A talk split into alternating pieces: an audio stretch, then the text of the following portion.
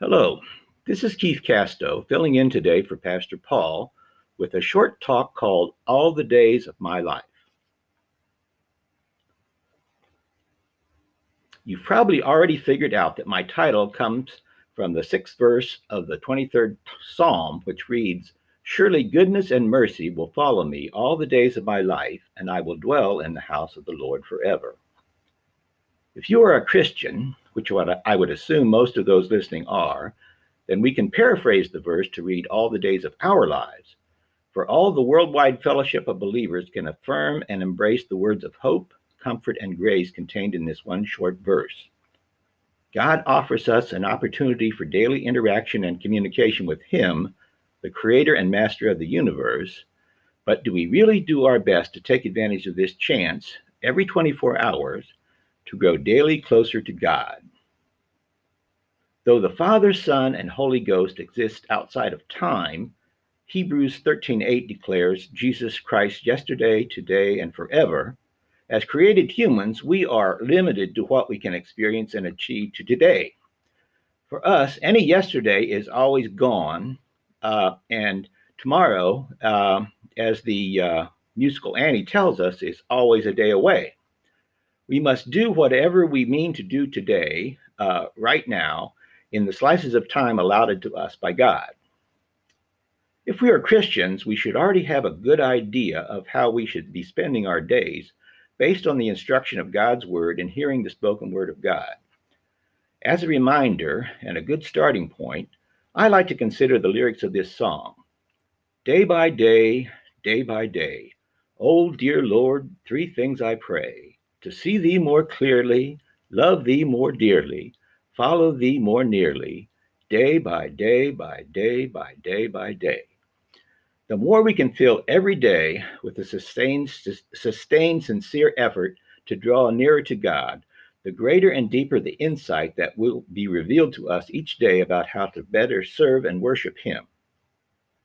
Personally, there are a number of things I have determined to try to do daily that I feel will improve my chances of having a successful, productive, and spiritually driven day.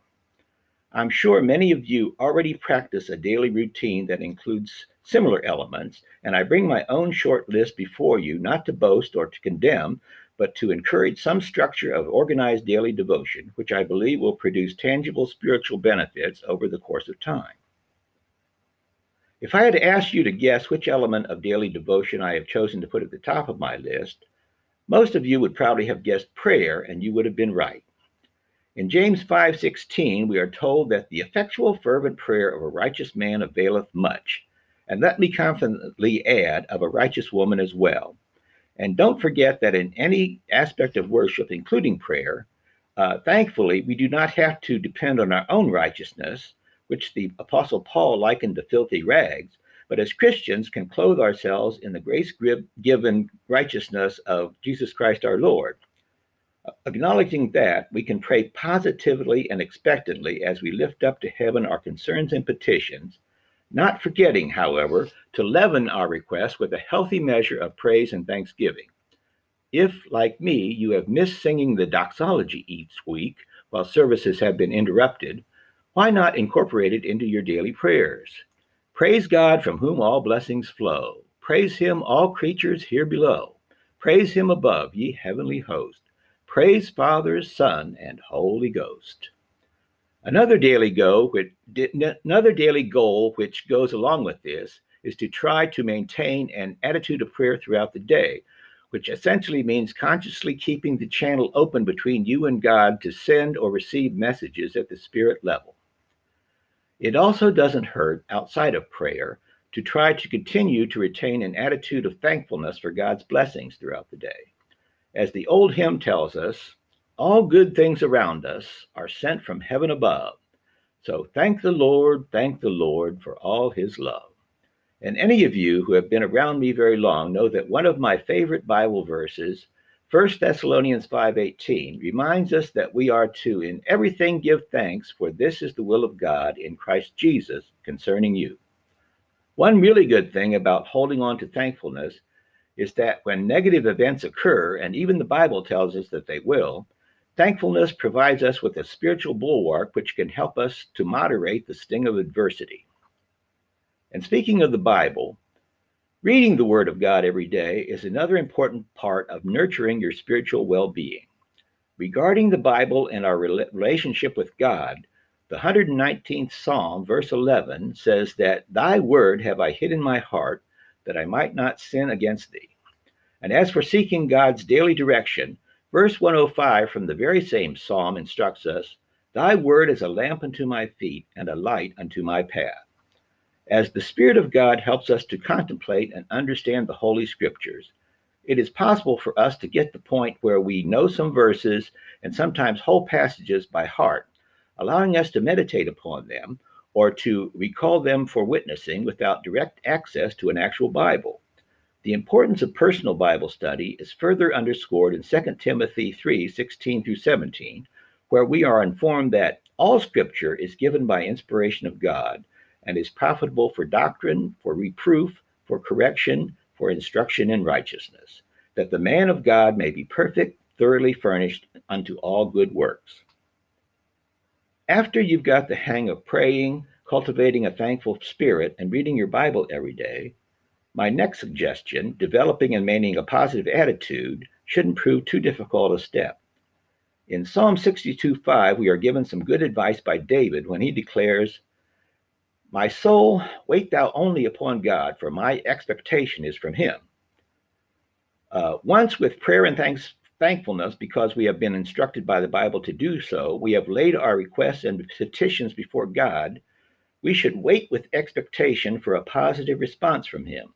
Whether you call the primary driving uh, factor of this attitude faith or trust or confidence, it is a Bible based position that Christians are definitely encouraged to adopt. We are assured by Jesus himself in Mark 11 24 that, Therefore I say unto you, what things soever you desire, when ye pray, believe that ye receive them, and you shall have them. Accordingly, we should be watchful every day for an answer from God to our prayers, whether past or present. Another thing which I think should be an important part of any Christian's daily routine is look for ways to help others. Trust me when I tell you that once you undertake to start looking, you will find plenty, plenty of examples of what you are looking for because our faithful God has a way of making sure that you do. Once again, the Bible has some pertinent instruction in this area, for we are told in Galatians 6 9 through 10, and let us not be weary in well doing, for in due season we shall reap if we faint not. As we have therefore opportunity, let us do good unto all men, especially unto them who are of the household of faith. Yes, by all means, do your best to seize any opportunity to help them who are the household of faith, but at the same time, try to make sure that you don't fail to act on the needs of non Christian friends, neighbors, or even strangers that God brings to your notice, not only because it is biblically correct, but because it also opens natural opportunities for witnessing. And don't be surprised if there are times when God convicts you to do something more than provide a ride or run an errand. I know that some of you have heard the story before, and I tell it now only as an illustration and not to seek praise, of how some years ago Barb and I discovered that our next door neighbor was without air conditioning for her house just a day or two before a predicted heat wave. After a very short discussion, we were on our way to Lowe's. Thank God for a Christian wife. And before the day was over, we had procured and installed two small window air conditioning units in our neighbor's house. She was very grateful, of course, but we didn't do it to earn her gratitude or even because it was biblical. We did it because each of us was absolutely sure that it was the right thing to do and that for some reason God had chosen, nudged, convicted us that we were to be the ones to do it. And as with most good deeds, we also had a slightly selfish motive. Because if you think that either my wife or I could have gotten a good night's sleep in a cool room, knowing that only 50 feet away our neighbor was sweating to death, you've got another think coming. My next suggestion about something that would be uh, beneficial to try to get around to every day is some kind of interaction with one or more other Christians. Lately, this kind of conduct is more likely to be via phone or email than in person, but it is still recommended as a practice that is highly likely to benefit both the contactors and the contactees. The Bible clearly espouses it, for in Hebrews 3, verse 13, we read, But encourage one another daily as long as it is called today, so that none of you may be hardened by sin's deceitfulness. In these troubled times, I don't believe there are very many out there who wouldn't benefit from a little encouragement, whether it be just a brief, wondered how you're doing, or a shared scripture, or a sincere, heartfelt, hang in there.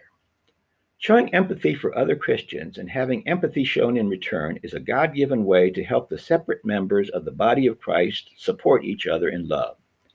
And once again, it is biblical, for in Romans 12:15 we are told to rejoice with them that do rejoice and weep with them that weep. To tie it all together, at the end of each day, I find it helpful to take stock of all the things I have done to evaluate where I feel I've been successful and where I've been not so much. Having a nightly prayer helps add closure to the day, as well as giving you a chance to pray for the new needs that have come up during the day. Well, I hope that these few ideas that I've shared today have at least given you something to think about. I'm sure that a lot of you out there may already have your own daily routine, and to those people I say, keep up the good work, keep the faith, and keep on keeping on. To those feeling led to begin a daily routine, I say, there's no day like today to get started. The sooner the better, because as was brought out earlier, we only have so many days in this life that God has given us. In closing, I'd like to say, God bless you all and have a good day.